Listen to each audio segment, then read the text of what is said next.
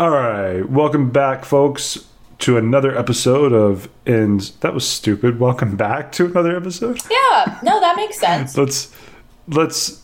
Does welcome back to another episode make sense? I think so. I mean, welcome back to our show. Like, welcome back to this, the newest episode.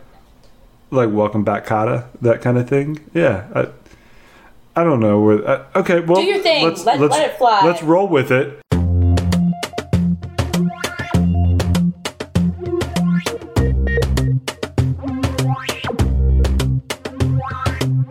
It's in search of the story. You got Chris Gravel and Olivia Volaridge. Yeah. Um, and we are going to be covering probably one of our more difficult topics to cover today.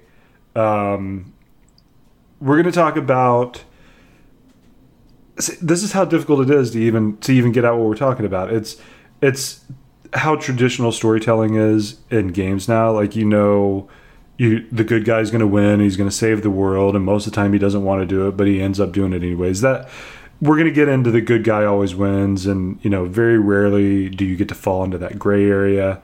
Um, what that means from a gamer's perspective, like why we're okay with that same story over and over, and that same character, the different archetypes that we're used to, and talk about some of the stuff that we have seen that's starting to show. You know, it's been going on for a long time that you've had some gray area characters, but we're gonna get into all that. So I don't know exactly what the show is about. Originally, it was a show about just why is the good guy always the good guy that always lives, but then we realized that there's a lot more to it. So we're going to search for the story, as the podcast is called, and we're going to figure that out. And before I shut my mouth for a minute, I got no notes this week, so the wrenches, the wrenches can't derail on purpose. This is just going to be a whole mess, and it's going to be awesome. And this should be a fantastic podcast because Olivia's done her research. I haven't looked up a thing, so I'm going straight off memory. Um, and and what I remember from stories growing up up until you know stuff I was playing just the other day. So with that, where are we starting, Olivia? Because I, I I have no idea where to start. I could start anywhere. okay. Yeah. I'll. I'll. As as I do, I, have my notes and I can just go over. I, I have a good place to start. So when Chris and I were kind of parsing out this idea, like he said, it, it started with. I think we were talking about Grand Theft Auto, actually. Um, Yeah, probably. yeah, and That's what we do. Yeah. and um, we were talking about how the newest Grand Theft Auto, because there were three different protagonists, gave much more of an array of not only characters, but it also showed sort of an evolution of these characters, which then led us to talk about, like, well, like, can you think of that many games where the character is like actually really complex and you don't know if they're the good guy or the bad guy. And and then that was where the whole like well what games show us that gray area? So in my research i had to backtrack a little bit and be, because there's actually not very much written or talked about uh, in this subject. And so I've literally all my research was just going over lists of best writing in video games, best characters in video games, most compelling stories in video games and and so that kind of led me to writing down these main established archetypes that are often portrayed in games and um, we can just start there i guess. Um, Yeah, let's let's hit a few of them and discuss those, and hit some more because I I know the list is a long one, but let's let's get a few of them out and then talk about those games and and spiral out of control, and then and then the other archetypes we can, we can bring us back to more ideas if if if it fits, I guess. Okay. So the first one that we already kind of talked about a little bit earlier was the the man out for revenge. So do you do you can you do you have a character that you have in mind? Uh, um, I'm trying to think of who's out for revenge. I mean, that's a common theme, but it's not. I don't. I, I can't think of a whole lot in video games where it's common. Like I think of a hundred movies that you know it's out for revenge, but in games it's it's normally a rescue. It's not revenge, and I mean, I guess Red Dead was kind of it kind of went down that arc, but maybe not to the extent of of like the Revenant or something like that. You know, Mm-hmm. um, so I can't I can't actually think of some like like a story that's just about revenge off the top of my head. Well, I I uh, I have not played Metal Gear Solid, but uh, the boss, whatever his real name is, I Oh. don't know his uh, his real name, but that was one that was mentioned many many times uh, in Grand Theft Auto.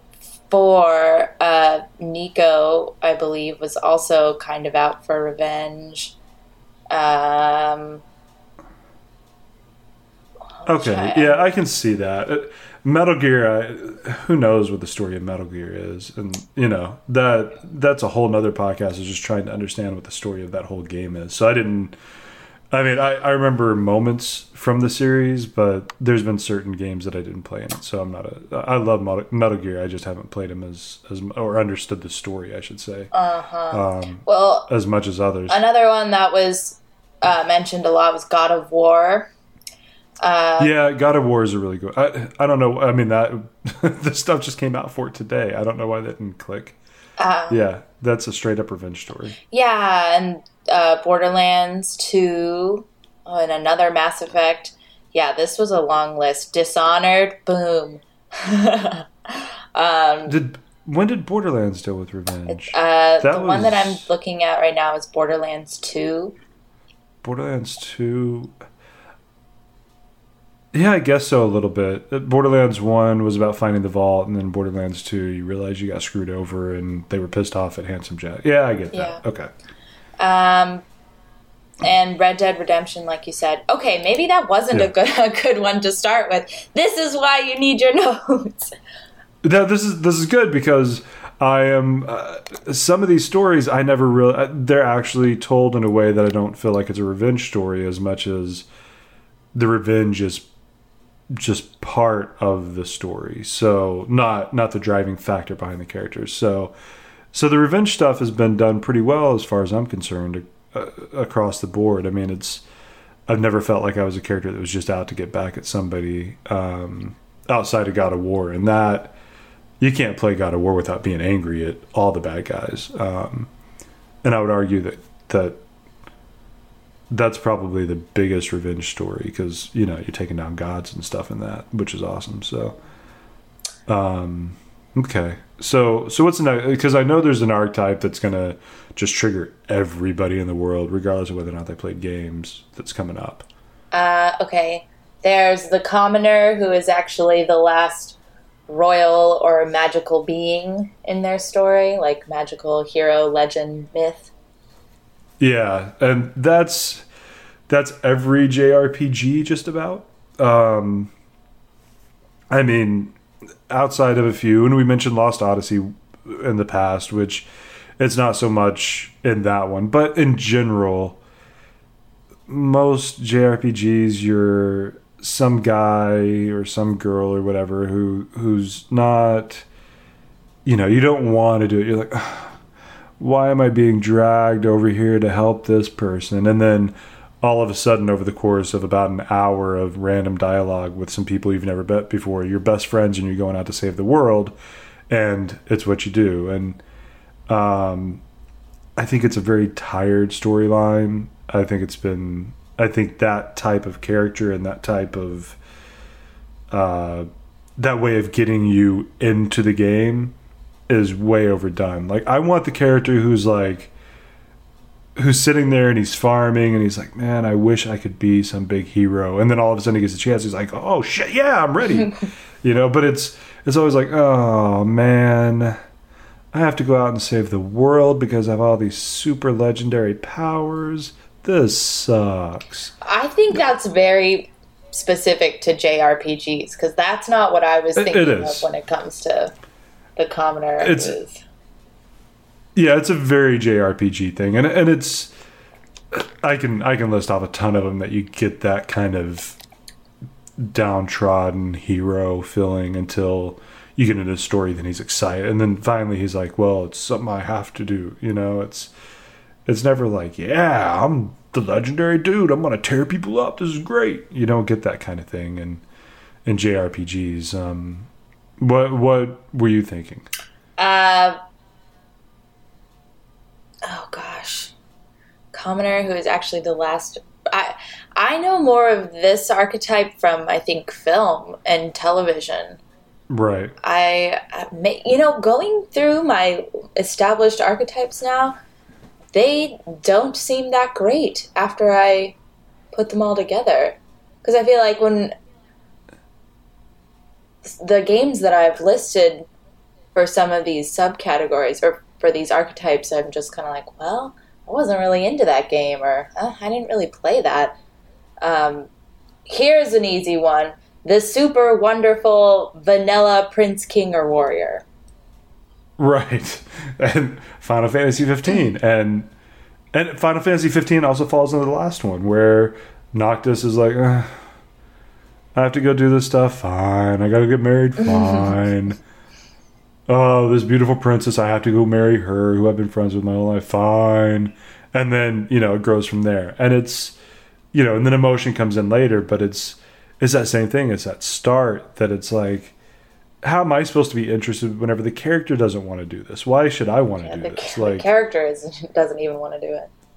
yeah, and like, and I know we're going to mention The Witcher and talk about The Witcher later on because it is one of those gray area games.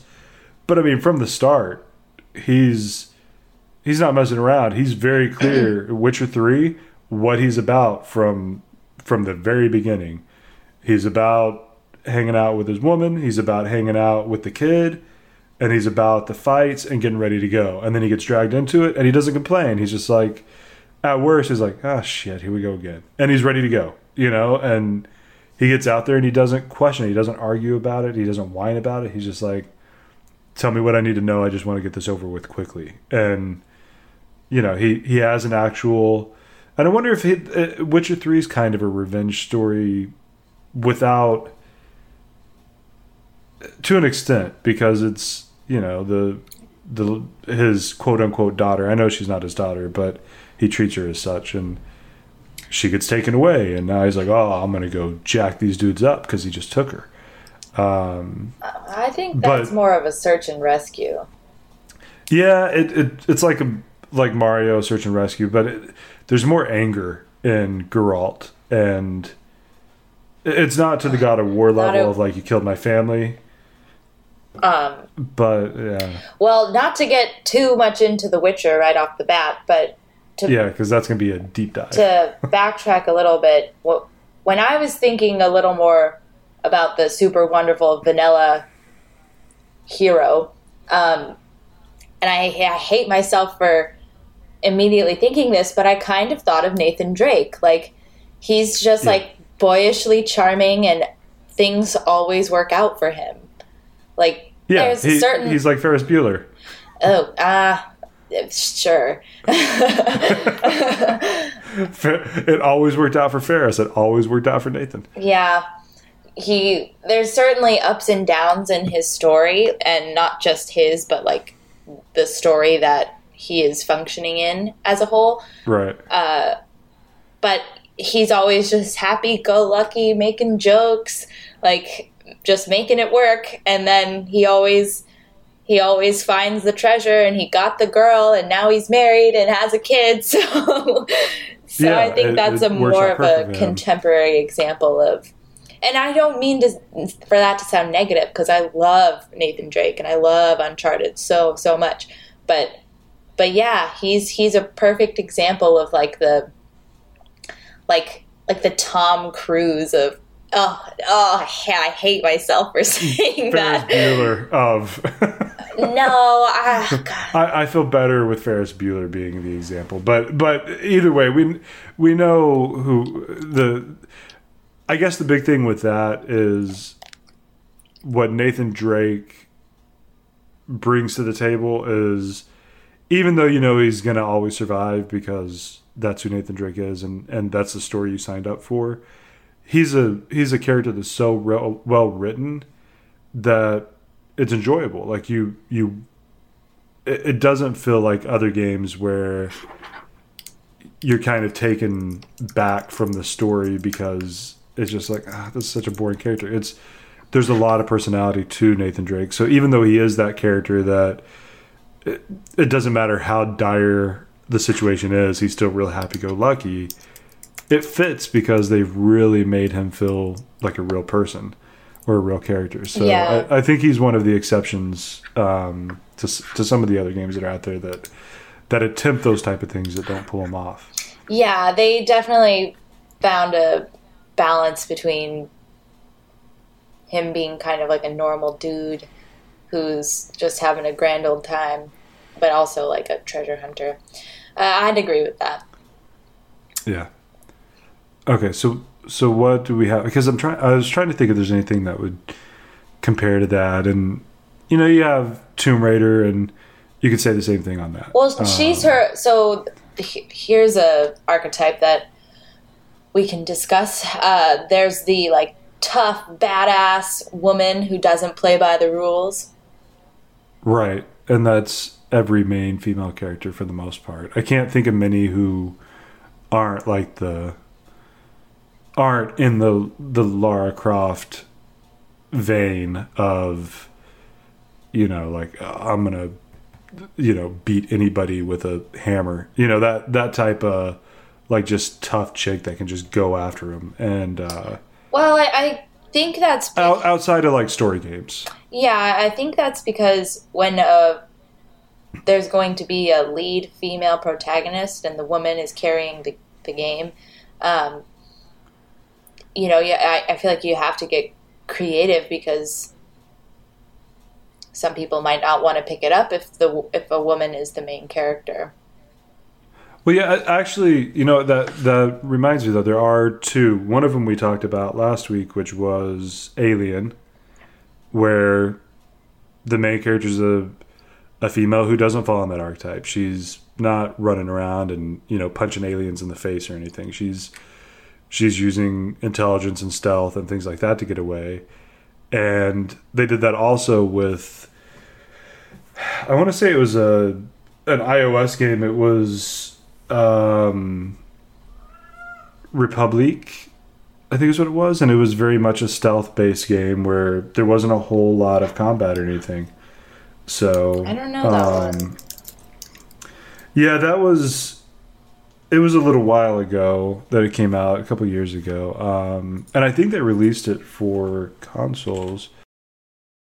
So, because that one, I, I remember, I think it was originally iOS, and now it's on PlayStation 4 and all kinds of stuff. But that one's much more stealth based, and she breaks that mold also.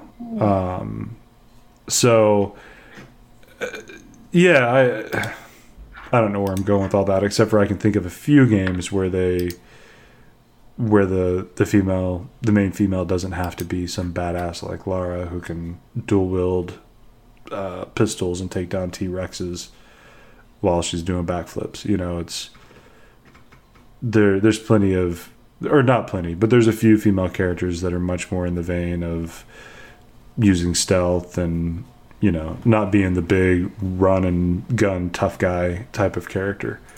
And there's no, there's no. I don't think there's anything wrong with having females who are like that as well.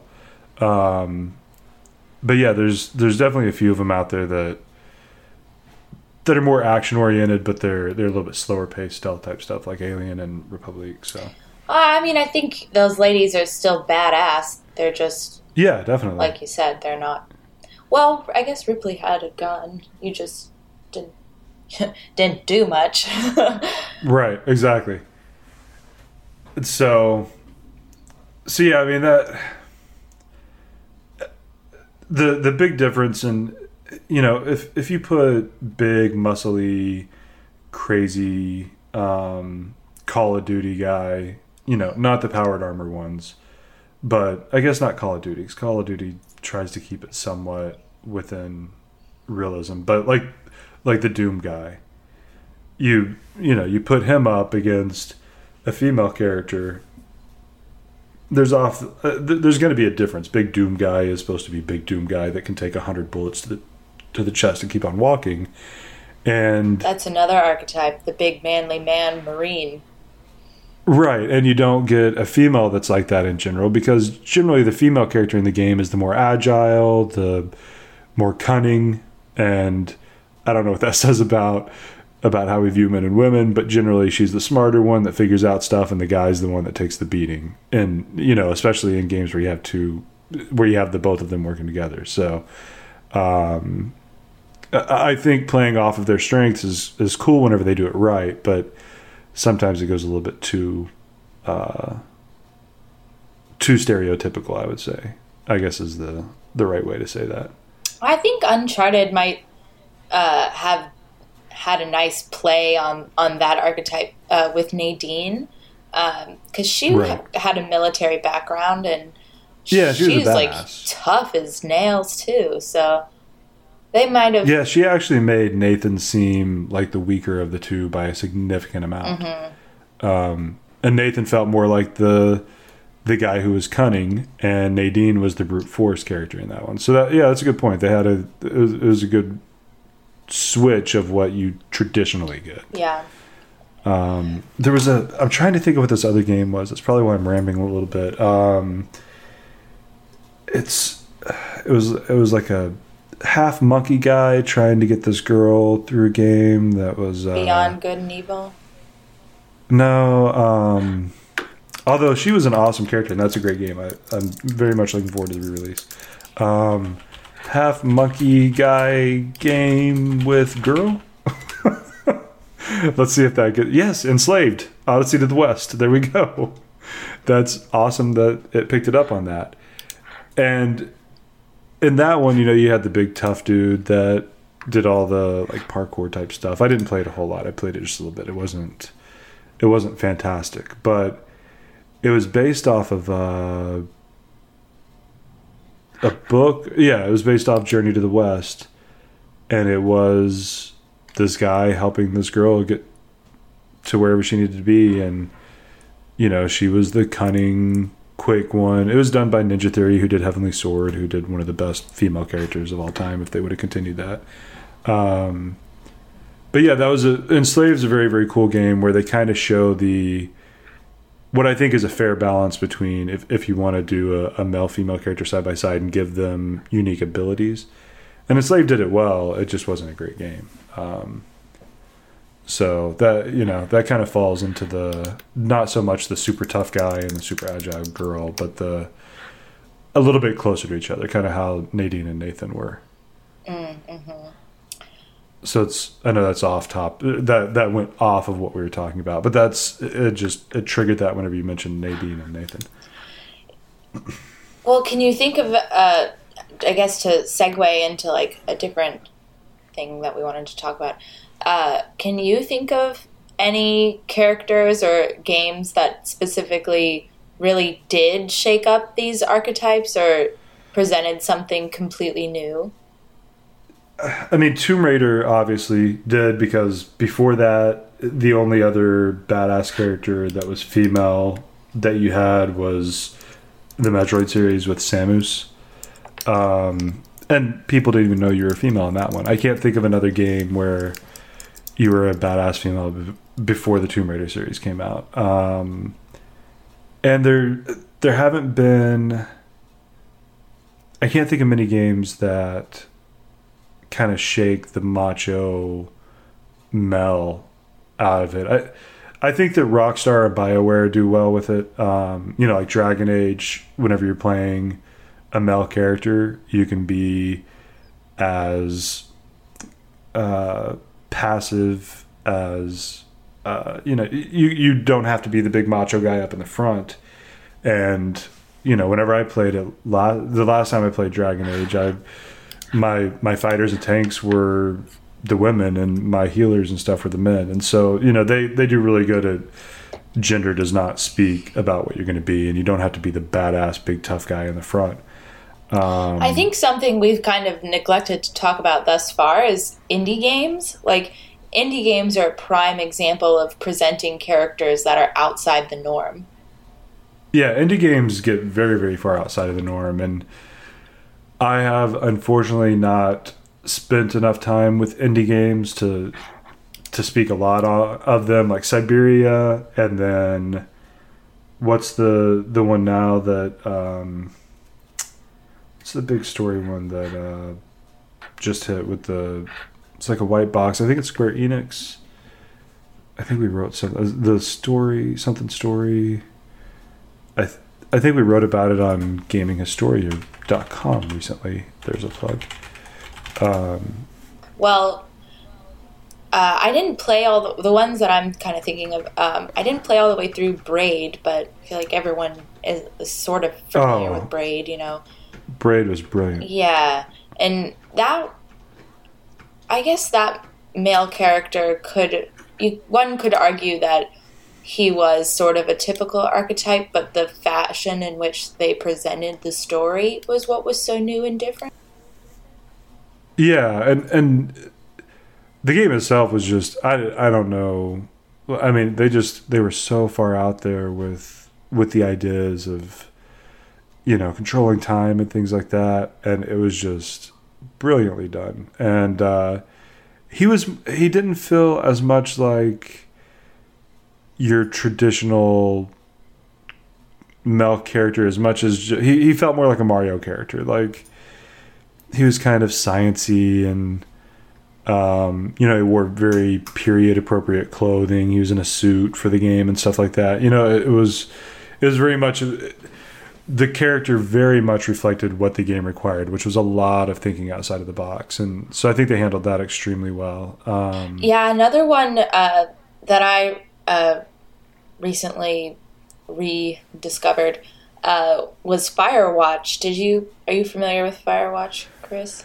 Yeah, and I still have not played it. Uh, well, I think that was a really good example of Henry being the main character. Like, he, because you are given such a wide range of choices for his like responses in dialogue, and on top of that, the way they start out the entire game, where you kind of play through his life and you get to choose uh, these I guess, major life decisions for him. Uh, it gives you more of an in depth look into this person's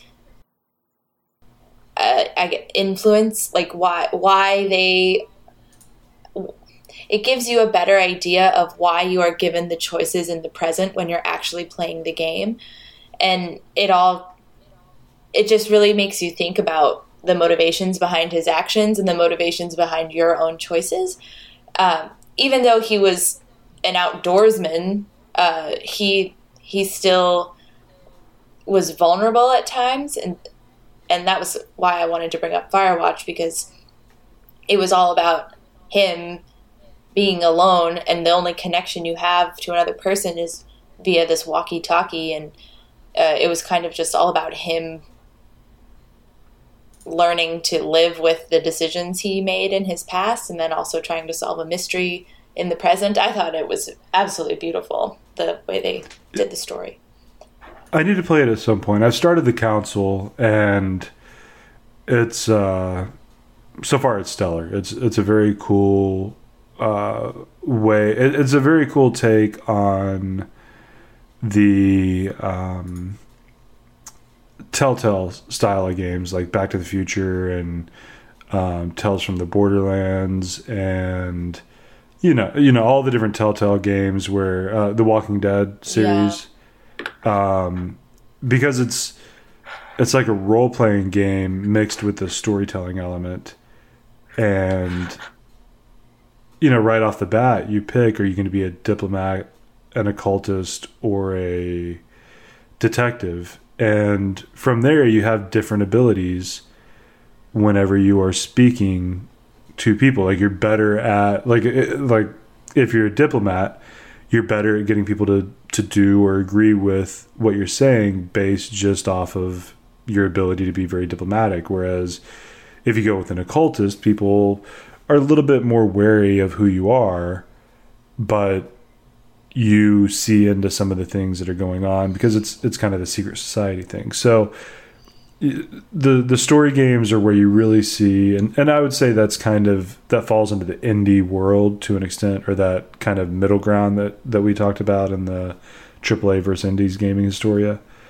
And it's it gets away from being doom guy or guy with gun that shoots up bad guys or whatever, you know, and it, it gets more into it, it takes role playing games and puts them on their head. You don't have to fight to actually tell a good story um, which I think may be part of the whole problem of why why you always have these issues is because uh, there's not many games where you're not fighting. Um, like you're always killing the other guys because they generally they're bad guys, but sometimes they just don't agree with you, and so you kill them because they're the other team. Well, a lot of indies um, don't feature fighting, so I yeah, that's that's the weird thing is, or I guess not the weird thing. That's where I guess you kind of have to turn to get away from this, but mainstream still stays with the kill the guy who thinks differently than you idea.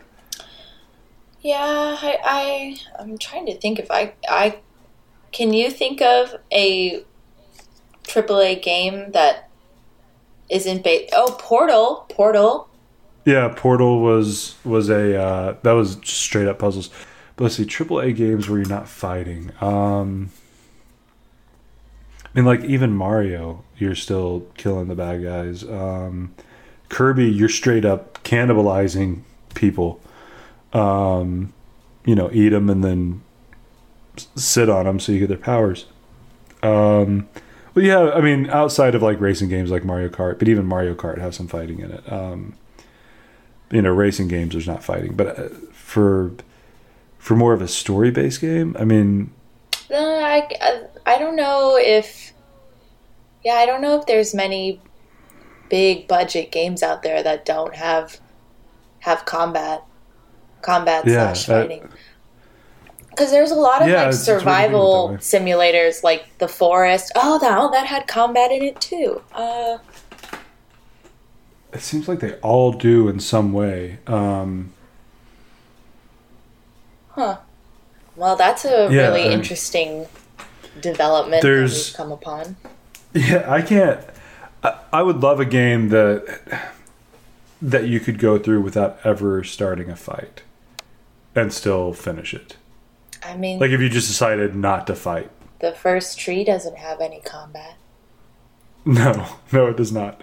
Um, but like, I mean, in The Witcher, how cool would it be if you could have just gone through that without ever ha- like how you talked about how you walk through town and you don't run into people because that's how you play it. Like that would have been awesome in a game like that or or Dragon Age or something where you could go through the game without ever actually picking a fight and still complete your goal. I mean, you can do that in Assassin's Creed Origins. They just uh, released Discovery Mode or or whatever that that mode is called, where it's purely yeah, about getting to see story? the environment, which is cool because I haven't given it given it a shot yet. But um, I know a lot of people are really into ancient Egypt. I am myself. I thought I was going to be an Egyptologist when I was a kid. Um, oh, so being able to run around in that setting has been like just so much fun for me, and I hear Discovery Mode is is awesome. Like it's like a interactive virtual history lesson. Yeah, but you don't get the story from it that way, do you?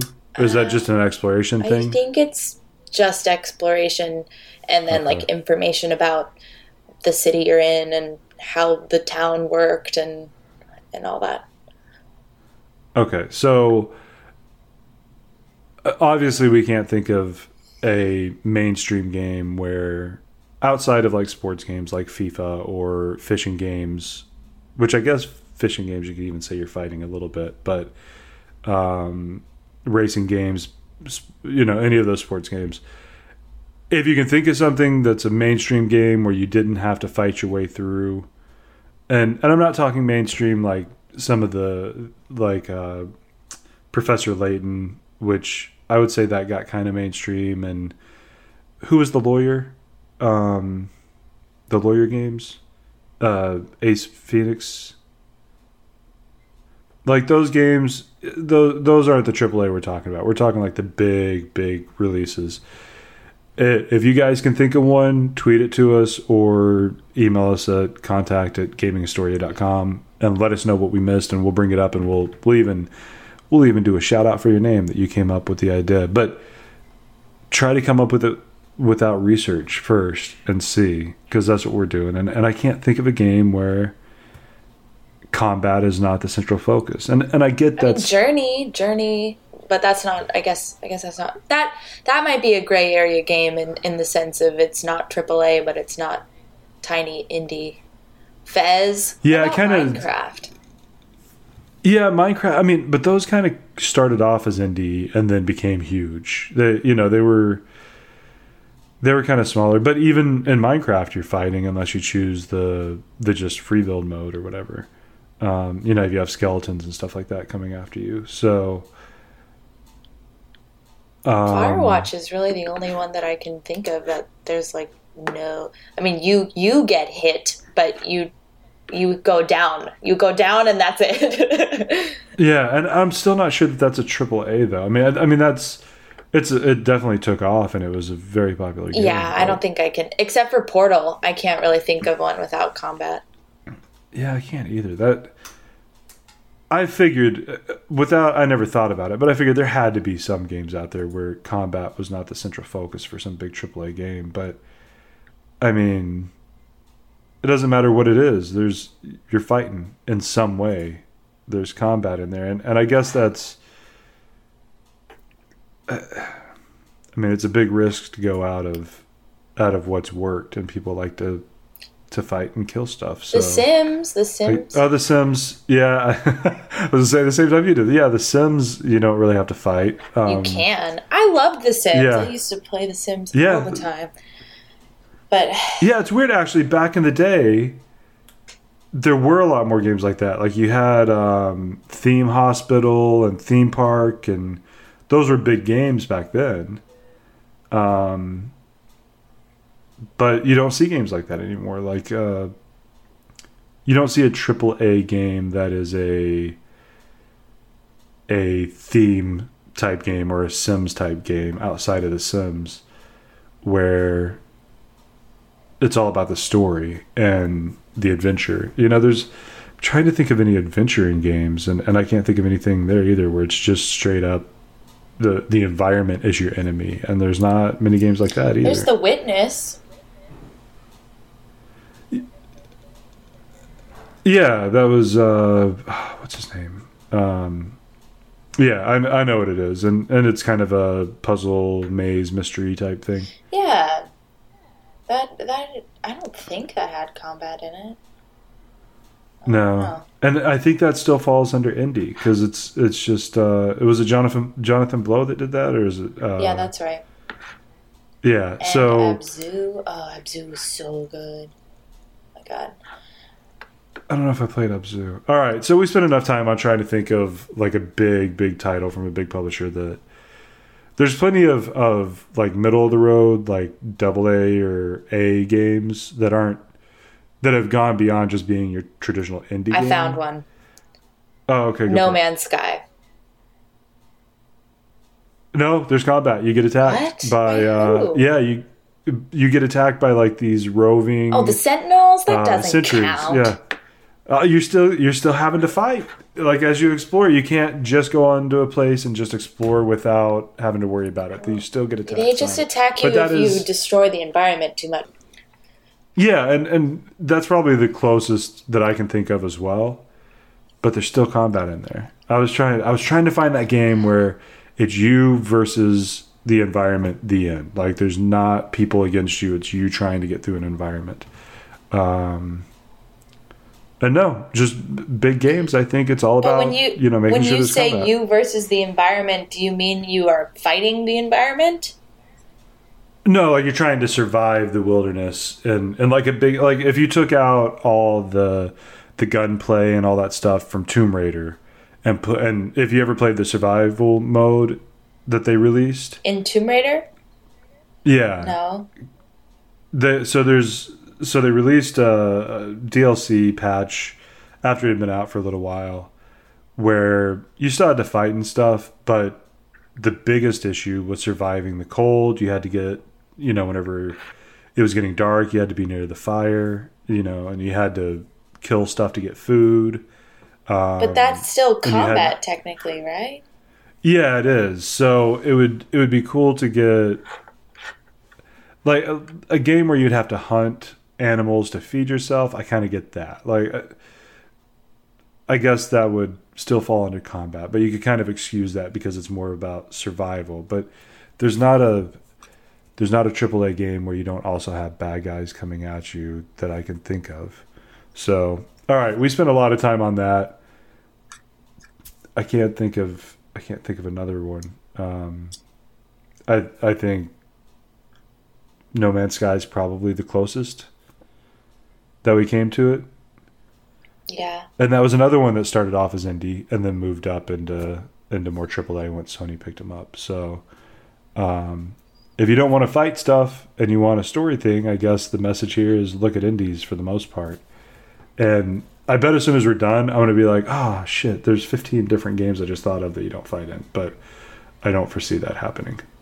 Um, I just can't think of, of anything that you're not fighting. Well, let's go back to talking about the characters. Um, because, like you said, we obviously Yeah, we can't spent way think too of- long on that. Can't think of anymore.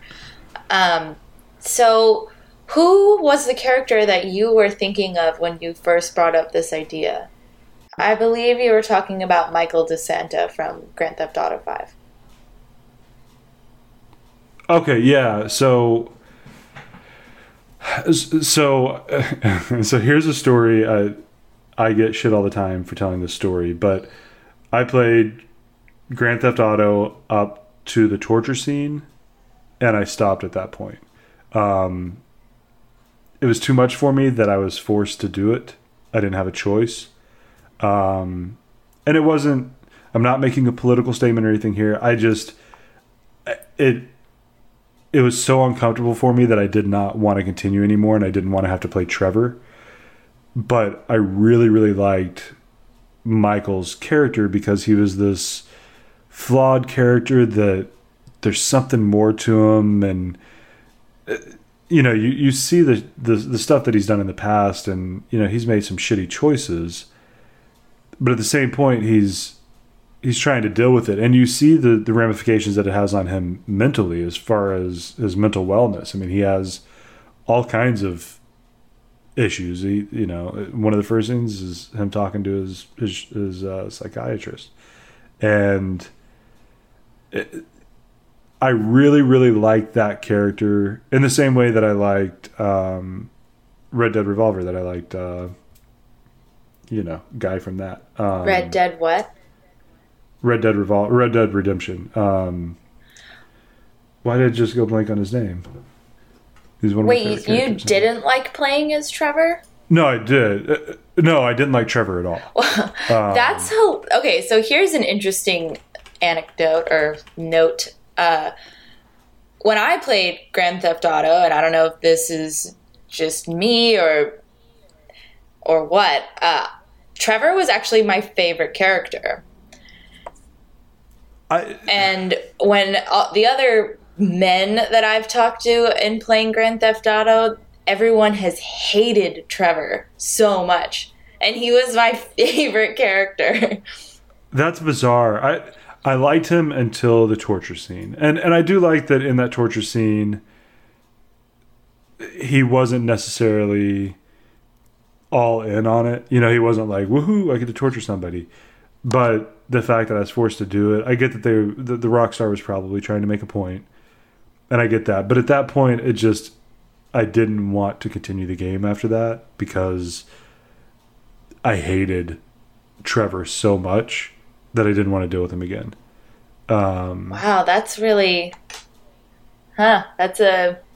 And you stepped away. You like didn't ever go back and finish it. I I traded in the game right after that scene. Huh. And I never I never touched. Well, I didn't touch it again until probably a year later, once Grand Theft Auto Online was coming on and starting to get bigger, and then I played that some. But I just at that point, like I was so invested in Michael and uh, Franklin. I was like, I really want to see what happens with them. But Trevor was so grating on me that after that scene, I was like, I can't do like I don't. This is not fun. I'm not. You know, I'm playing a game to escape, and I know a Grand Theft Auto game is going to have some violence and some pretty hard. Well, some it's going to have a lot of violence and some pretty terrible things that you do.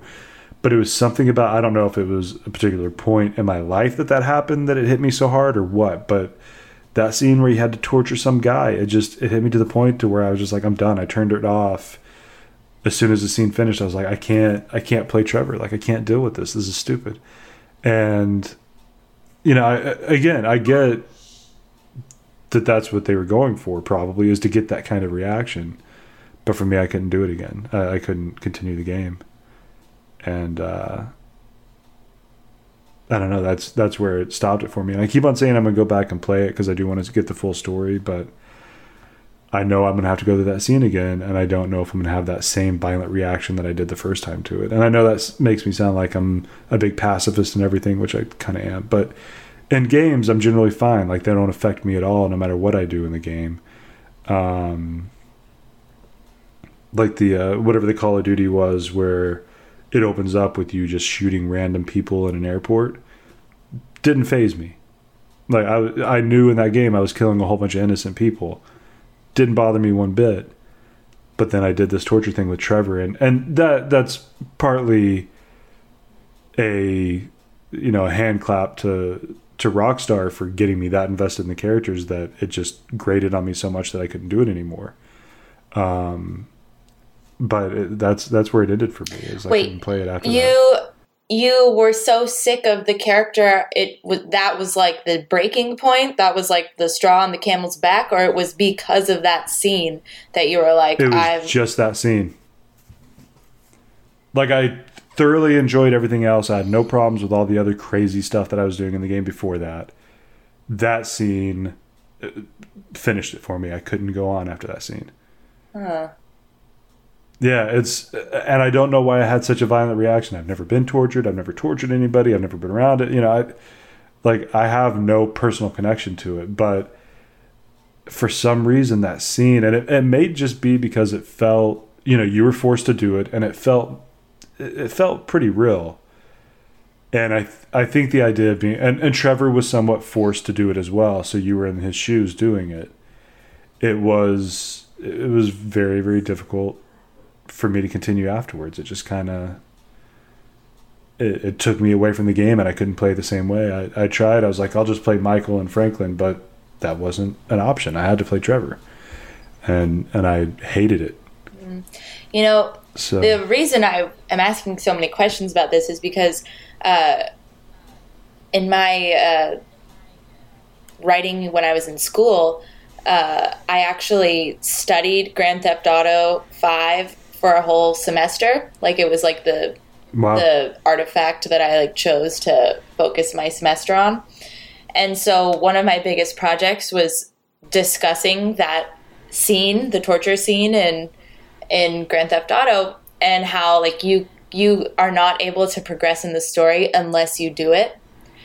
And right. so the maybe that helped me whenever I played through it the first time because I was like I was aware of it. I was sort of prepared for it because I'd like done a little bit of research on it, and I guess I was looking at it more through like a scholarly lens. So I wasn't, and me personally, like I don't get invested in the characters in Grand Theft Auto at all because I just can't identify with any of them.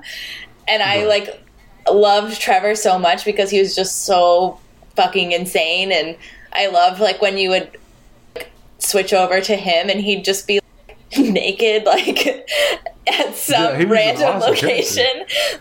I just I just thought he was hilarious. And on top of that, I love the guy who did his voice, but yeah. I really like that actor too.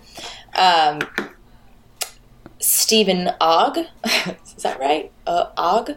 Uh, where what was I what was I talking about before this? Uh, the oh yeah, so I The- like the yeah I like wrote a ton of a ton of stuff about the dynamic and and forcing of your hand and you might think like oh I I just get to uh I'll do it once I'll only use one tool or whatever and then I'm done and I'm out of there. It's like nope, you have to use all of the tools at your disposal. I'm pretty sure in order to Yeah. finish the scene. Uh, and I was just like, for a game that's all about choice, they're giving me, and that may have been part of it. Is I was so blindsided by it because I'm so used to be given to to having the choice of whether or not I'm going to do something in Grand Theft Auto games that I didn't get the choice at that point. It's like, hey, you're going to torture this guy, and you don't have any options. You're gonna, and it's going to be bad. And I don't know why it hit me so hard, man. But I mean, as soon as, as soon as it happened, I was like, I'm done. I can't, I can't play this. I, this character is, and and I don't know if it's because I didn't like Trevor after that, or if I didn't like having to step back into the shoes and get that feeling again of like, I know Trevor's completely fucked in the head, but he obviously he wasn't okay with what he was doing. He just kind of accepted it um, and I couldn't go through with it at that point. And you know, that's one of the reasons that I that, that I switched to Red Dead. I went back and played Red Dead Redemption at that point because I still wanted to play something like that. And in Red Dead, You wanted you know, the super wonderful vanilla hero. maybe I'm just and- and messing with you. I know- I know. No, but uh, but that there may be something to that. Like I I wanted Michael's story to become like go from this jacked up guy to this redeemed guy who you know made everything right. And I still haven't finished Grand Theft Auto Five. I, I could probably go read a synopsis or, or have somebody else who played it tell me the story of of how it plays out. But I, I think um, we might have just accidentally kind of hit the nail on the head of of like of this story. We're searching and we like sort of found an answer. The reason there might not be very many gray area characters is because people don't want to play as the gray area character. Like you just gave the perfect example. You were Yeah. presented with a situation where a character who is like question his morals are certainly questionable and then you're put your your hand is forced you're put in a situation where in, if you want to complete the game you have to complete this task and in this case it was torturing someone and right there you're given you're given what we've just been discussing. This is not a super wonderful vanilla prince. This isn't a commoner who is the last actual hero. It's just a fucked up person that knows how to shoot people really well and will do anything to I, I personally think Trevor would like really play up how how messed up he was. And so he would kind of just Yeah. go along with it when people would provoke him. But to back to my point you were given that chance and you said no i don't want that. I play games for an escape. So i think we just answered our own question. Peop- Yeah, I think we did. Uh, And that brings up another question, though, is and and bef- and I'm gonna I'm gonna put a a little pre-statement here first. I have no problem with violence in video games. I have no problem with the torture scene in it. it. You play what you're comfortable with playing, and you go forward with it from there. Same thing with kids. If you're okay with your kids playing fighting games and shooting games, th- there's not a problem with it. There's there's books out there that, that have studied it at length. I have no problem with violence in video games. With that said, why am I okay running around killing hundreds of thousands of people in games? You know, just random people who in mini games are just doing their job. Um, you know, by just guarding a building, and I happen to need to get into the building because I need a healing kit or whatever, so I kill 15 guys. But I get to this one torture scene where I don't remember. You don't even kill the guy, do you? You, you just drop him off at the airport at the end Yeah, so I didn't even kill the guy, but the torture hit me that much harder. Is it because we were just used to random uh, bad guy that's out there and we'll shoot him up all we want, but whenever it gets too personal, then that's where it hits us. And it's it's weird that I was okay with that airport scene where you're killing a whole bunch of people in an airport. Yeah, I would not have played that game. That sounds awful.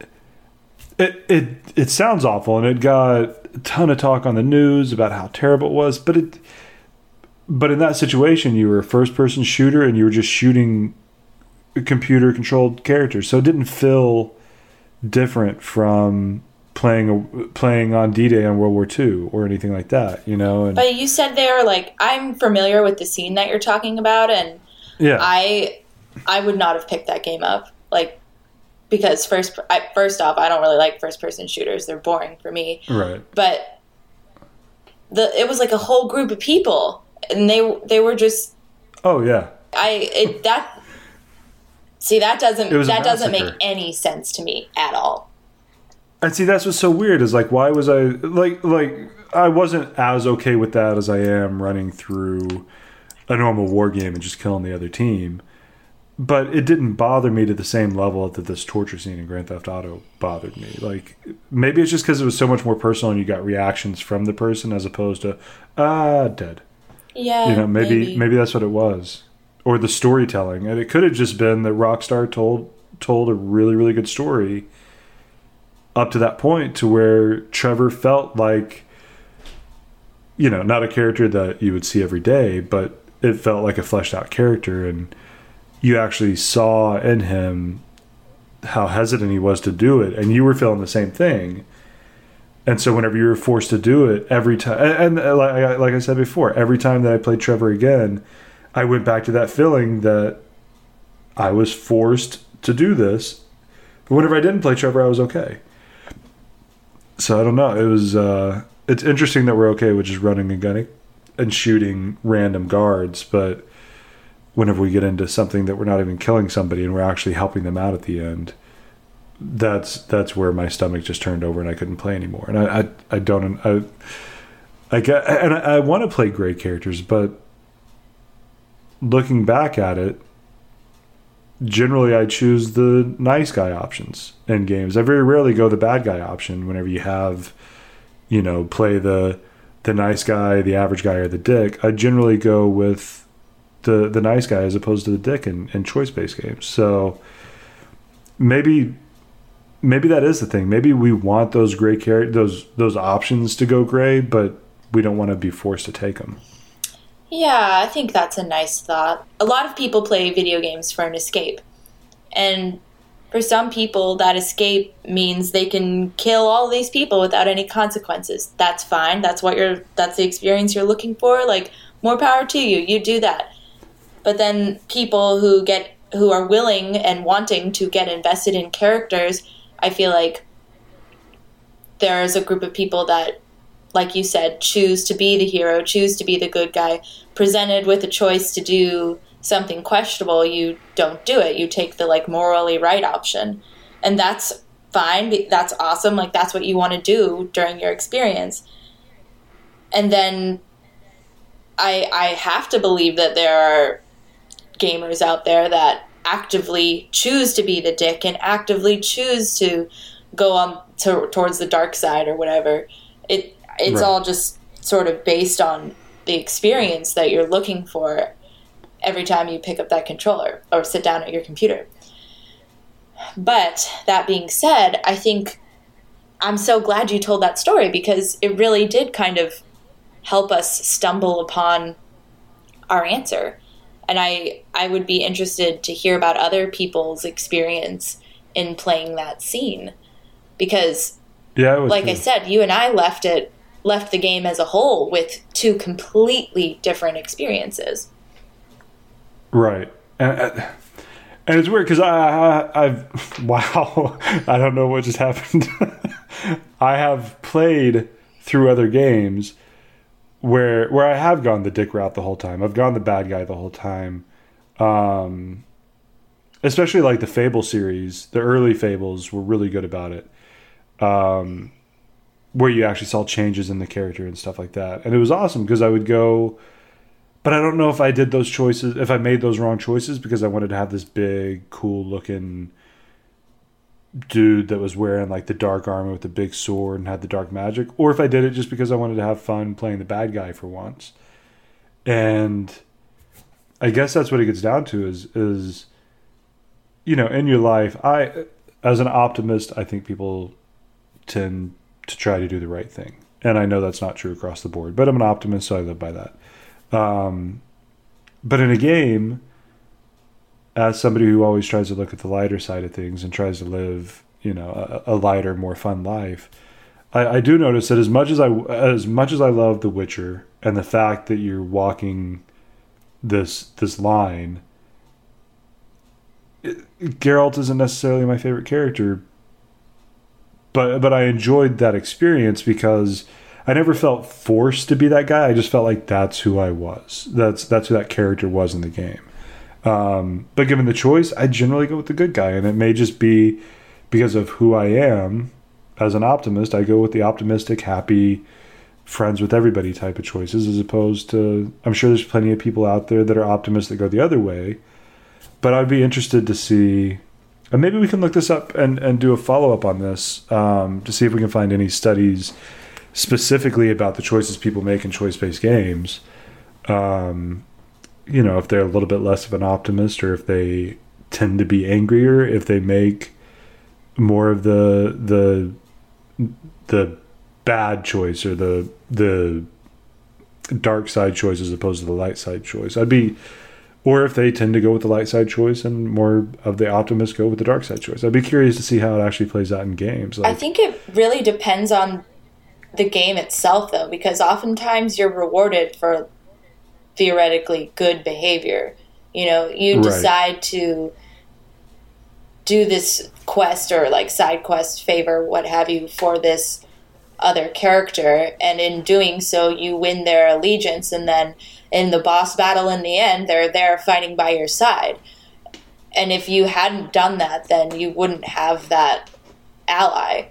So I think it really yeah, just depends point. on game mechanics because there, I'm certain there are games out there that you reject one alliance, or, and then you do something shitty. And it like in Skyrim, if you join like, the thieves guild, and then you can join the uh, Brotherhood of Darkness or whatever that the Dark Brotherhood. Yeah. Um, which obviously I did. I did both of those things. I did that too. and and you're rewarded in a different way for those choices. And you have different allies for making those choices, but essentially you're a glorified assassin. And is that a is that right. a morally positive thing? Probably not. But it's Skyrim. It's a lawless swamp town. So so you can do whatever you want. And then isn't there one more like the mockingbird or nightingales or something like that? I'm there's, pretty yeah, sure. Yeah, there's uh, obviously also joined them. um, yeah, I I don't know. I mean, yeah, Skyrim handled it well because you never felt like you were punished for going one path as opposed to the other. And the same thing. Rockstar generally does really well with that. Like Red Dead Redemption, which I, I kind of mentioned, felt the same way. Like as John Marston, I never felt like, even though I wasn't a good guy, he was an outlaw that was looking for redemption. That's the name. He made morally questionable choices, but I never felt like I was forced into doing the bad guy thing. If there was something that I was not, that I didn't want my version of John Marston to do, I can't remember a time in the game that I was forced to do it. And I, I, was given that option to just skip through that. And maybe I missed out on some some cool cutscenes and story and stuff, but it stuck with the character that I was playing, the the, the version of John Marston that I was playing in the game. And um, maybe that's a trick. Maybe maybe most games you are the good guy because that's what people want to be whenever they do their escapism. But I, I, think giving the option should be there, and and I I don't know I. I I, I don't want to hound too much. I don't want to go too much farther onto the Grand Theft Auto thing, but I, I'm wondering how many people would have done the torture scene if they were given the option not to do it at all. Um, so, I mean, I, I guess you kind of had to force the hand to make that piece of the story work, but I'm wondering if people will be like, yeah, I'm gonna try this out and see what it's like. Um, you know, for me, I would have been like, no, I'm cool. I'm I'm walking away from this. That's a big no for me. Um, and personally, so I, I I would have I would have been the player that would have been like, yeah, I guess I'll try it because like I feel like that was a very important storyline that you needed to play through to like understand the characters. Right. But again, see, this is a perfect example of people get different things out of gaming and out of the same story. You and I took away two completely different points of view. Man, did we find the story this week? I week? think we totally did. Have we solved the podcast? I, well, see, I think that left it a little more open ended, but we definitely addressed the idea of this podcast head on, which and it was totally by accident. That's so awesome. Yeah. You're like, let me let yeah, me tell the story real quick. And it was so perfect. At the beginning, we straight up said we had no idea where we were going with it or what we were going to do. I mean, we were like, let's just kind of get going and see where it takes us. And there we go. Trevor saved the podcast. Maybe that's what we call this one. In search of the story, yeah. Trevor saved the podcast. Trevor, um, Trevor, Trevor's redemption. yeah, tre- yeah, Red Trevor redemption. Um, so, so yeah, it's it's it's interesting to look at that, and and then you get into stuff like Geralt, and you get into Mass Effect and Dragon Age and stuff, where you do have a lot more choices, but but none of them are as heavy hitting. I think the thing with that is that was a pretty heavy thing, and most of the time, like if you know, and in Dragon Age, whenever you're the dick, instead of saying "Sure, I'll come help," you'll be like uh, no, you're helping me. like that's your bad guy. You know, I'm not helping you. You're helping me. That's like you never really like see that kid. I'm gonna go cut him. You know, you never get to be that bad. And uh, so, so I mean, I think I think The Witcher did it perfect. I think of all the games that I've ever played, The Witcher did that gray line perfectly, where I do really, really like Geralt as a character, and I love The Witcher as a game. And whenever they announced Geralt for Soul Calibur as a guest character, I I ran around the house. I was freaking out, like, "Wow, man, I'm gonna tear people up as Geralt!" And you know, he was he was saying his lines. He was like, uh, well, you know. see, the, uh, here's another perfect example. I also I also love The Witcher. I love I love Geralt, but I thought his character fell really flat for me.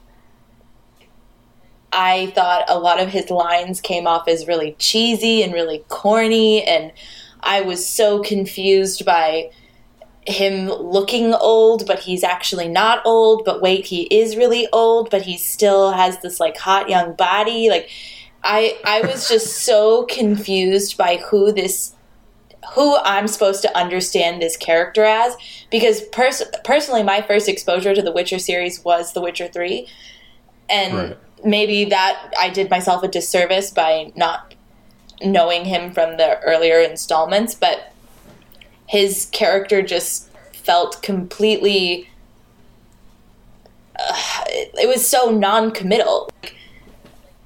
It, it came it rang very false to me. And on top of all that, some of the writing I, I didn't think was very convincing.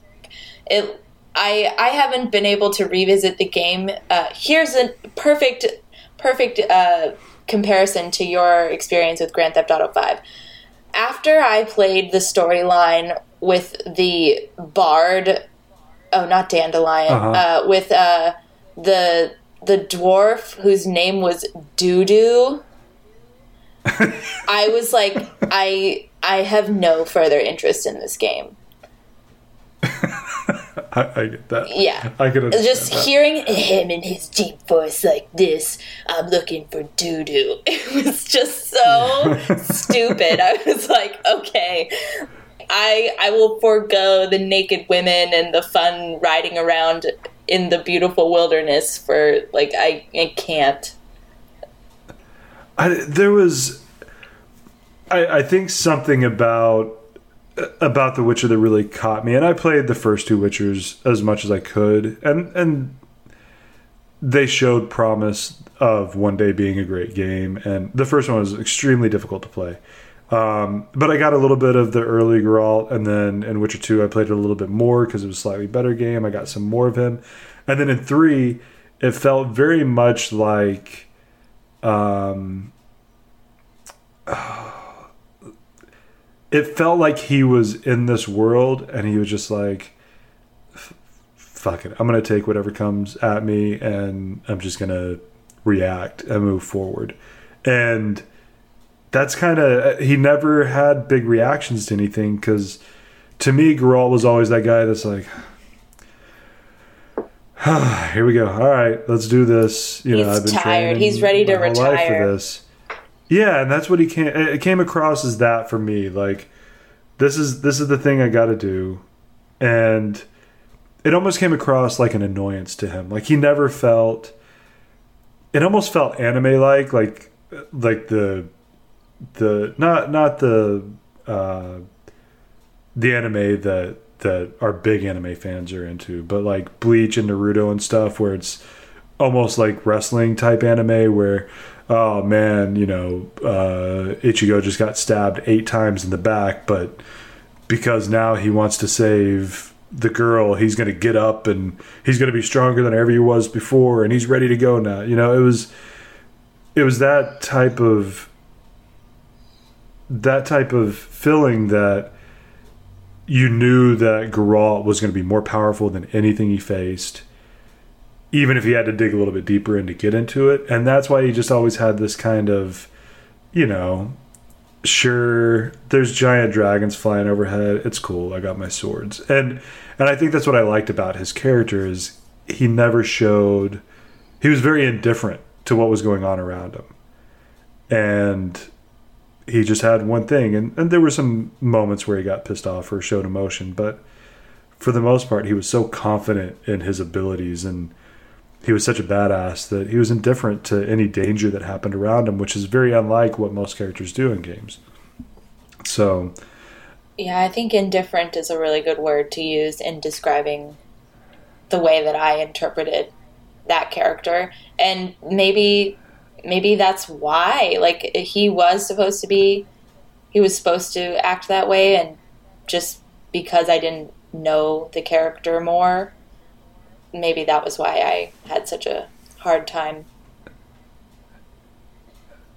Yeah, that, it, it, it may be that. I mean, it's the way I looked at Geralt was the same way that I would look at like Yoda. Like Yoda could be walking down the street of of anywhere in the. It, he could be surrounded by Sith, and he'd just be like, if they want to start a fight, I'll start a fight with them. If not, I'm going to keep on going on my merry way. Like Yoda was just so powerful in his in in the Star Wars series, especially later on, that nothing bothered him. Like he didn't like you're going to start a fight, he'll fight. If you're not going to start a fight, he's going to move along. And Geralt had that same feeling like I'll fight you if you want, but it's not going to end up well for you, so let's just move on. And and that was that indifference and Yoda, I'm not saying Yoda was indifferent because Yoda was definitely much more involved in what was going on, but I got that same feeling from him. Like, if I have to fight, I'll fight, but you you probably don't want to start something with me, and and that's probably why I liked Geralt so much because he just felt like he was always ready for anything, but it wasn't what he wanted to do, and uh, I really, I think I really identified with that idea. Like, I'll beat your ass, but I prefer to just sit and drink. You know. Uh, to each their own, but I, I, I see where you're coming from. Yeah, so so maybe that's the whole point is is that there's not going to be uh, may, maybe this podcast isn't about why don't they give us good or bad choices more often it's they give us so many characters that we identify with them in different ways. You know, I, I can't play as Trevor and I love Geralt and you think Trevor's awesome and Geralt's just a dude to you. You know, we yeah. we identify for different reasons, and maybe that's the whole point. And maybe the choice isn't as important as the story of of actually giving us the character and letting us identify with them or not, because you know, I've I've met many many people who love Red Dead but didn't think you know they're glad John isn't going to be in the new one, as far as we can tell, um, because they didn't care about John. Like they didn't think he was the driving character behind it. They just like being in a cool western. And for me, I loved John Marston in Red Dead. So, you know, maybe that's the thing. Is just you have to find the characters that you like and and as and really, I guess it's just storytelling is advancing and getting more complex. And as that happens, then there's more characters for us to identify with and more characters for us to dislike. Because it's it's not like the old school where sorry Mario, the prince is in a different castle type of story. You know, that's as deep as it mm. got. Now it's it's a much we're getting more games that have a complicated story and complicated characters. Mm-hmm. Yeah. And so maybe that's what it is. I think so. I think I think our search for the story has been oh. found or completed. Quest completed. yes. We we level up on How many on XP do we get from this? Yeah, we get you get 3. what? No. I we both get 3. We're in the same group. Oh, okay. So it's uh, you know, this is episode 3. oh, so- I like it. Yeah. Okay. Okay. Yeah. there we go. so that's enough to, to level up to episode four next week, Level up. which which we don't know what we're going to be talking about yet. So you'll have to tune in and, and make sure you're subscribed wherever you're listening, so you can make sure you catch it. So yeah, I I guess maybe we kind of hit it this time. Maybe we nailed it on the head. Is characters are getting more complex and we're not so concerned about f- having choice as we just want to find those characters we identify with now and having choice would be great but maybe that's a whole nother thing for another episode mm-hmm. of getting into to how much choice should affect a game mm-hmm. so there we go i mean i spoke my piece and i think i spoke way too long about some of it but you know it's I, I think that was I was thinking like, wow, I don't know what tongue that was spoken in. I I think that that kind of hit, you know, going going that long about that kind of got us to to where we realized that ultimately it comes down to how we relate to characters. Yeah. Totally. I'm. Uh, I, I I'm on the the train of complex characters yield more opportunities for players to bond with them for different reasons. Like, I don't, I, I don't identify with Trevor, but I liked him the best, you know. Right. So and and I identified with Michael the most. Like he's he's the one that I actually not no I didn't identify with him. I liked him the most because there were things in his life that that I could relate to to an extent. Not that I've ever robbed a bank or shot anybody or anything, but you know the the way that he was dealing with what he's done in his life and trying to figure out what he was supposed to do even though he was older I liked him for that. I liked that they put an older guy in there that still hadn't figured it out. Um, and so I liked Michael a lot for that reason. He was a cool character. Want to thank everybody for listening. Um, if you haven't been listening to Gaming Historia, check that out as well. Um, we're now gaminghistoria.com. That's where you're going to find all of our different podcasts. Uh, Chloe and Chris will be back soonish. We're playing Kirby right now. Uh, Gaming Historia we just covered some some good episodes uh, over the last few weeks um, and then in search of the story check out all three of them because all three of them have been very unique takes and, and i think the show's evolving into what we really want it to be. So make sure you subscribed on apple or google for now and pretty soon we'll get it up on stitcher. I'm working on getting it on soundcloud as soon as i get a little bit more free time and we'll have everything uploaded on soundcloud. Um, and just subscribe wherever you listen or, or get on uh, gaminghistoria.com click on podcast and you'll have all our podcasts right there that you can listen to through the website as well. Um, and then follow us at gaming historia or I'm sorry, gaming underscore Historia on Twitter. Um, and contact us at contact at uh, gaminghistoria.com and let us know give us some feedback on on what you guys think about the the Trevor torture and um, the gray area and Geralt. Was he a indifferent character or was he a you know what? give us some feedback. We want to see what you guys think as well. Um, and that's that's it from me. Olivia, close out the show. Yeah, thank you for listening. I uh, we definitely would love any any comments or thoughts uh, because it's just it's just me and Chris. So so we we would love some some of your thoughts as well because uh, it it it helps us find that story. So thank you so much for listening, and we'll see you next time. We'll listen to you next time. You'll hear us next time. You'll listen to us. You will time. listen to us next time. I hope. yeah, that was my dick yes, that was that was good versus evil right there. yeah. yeah.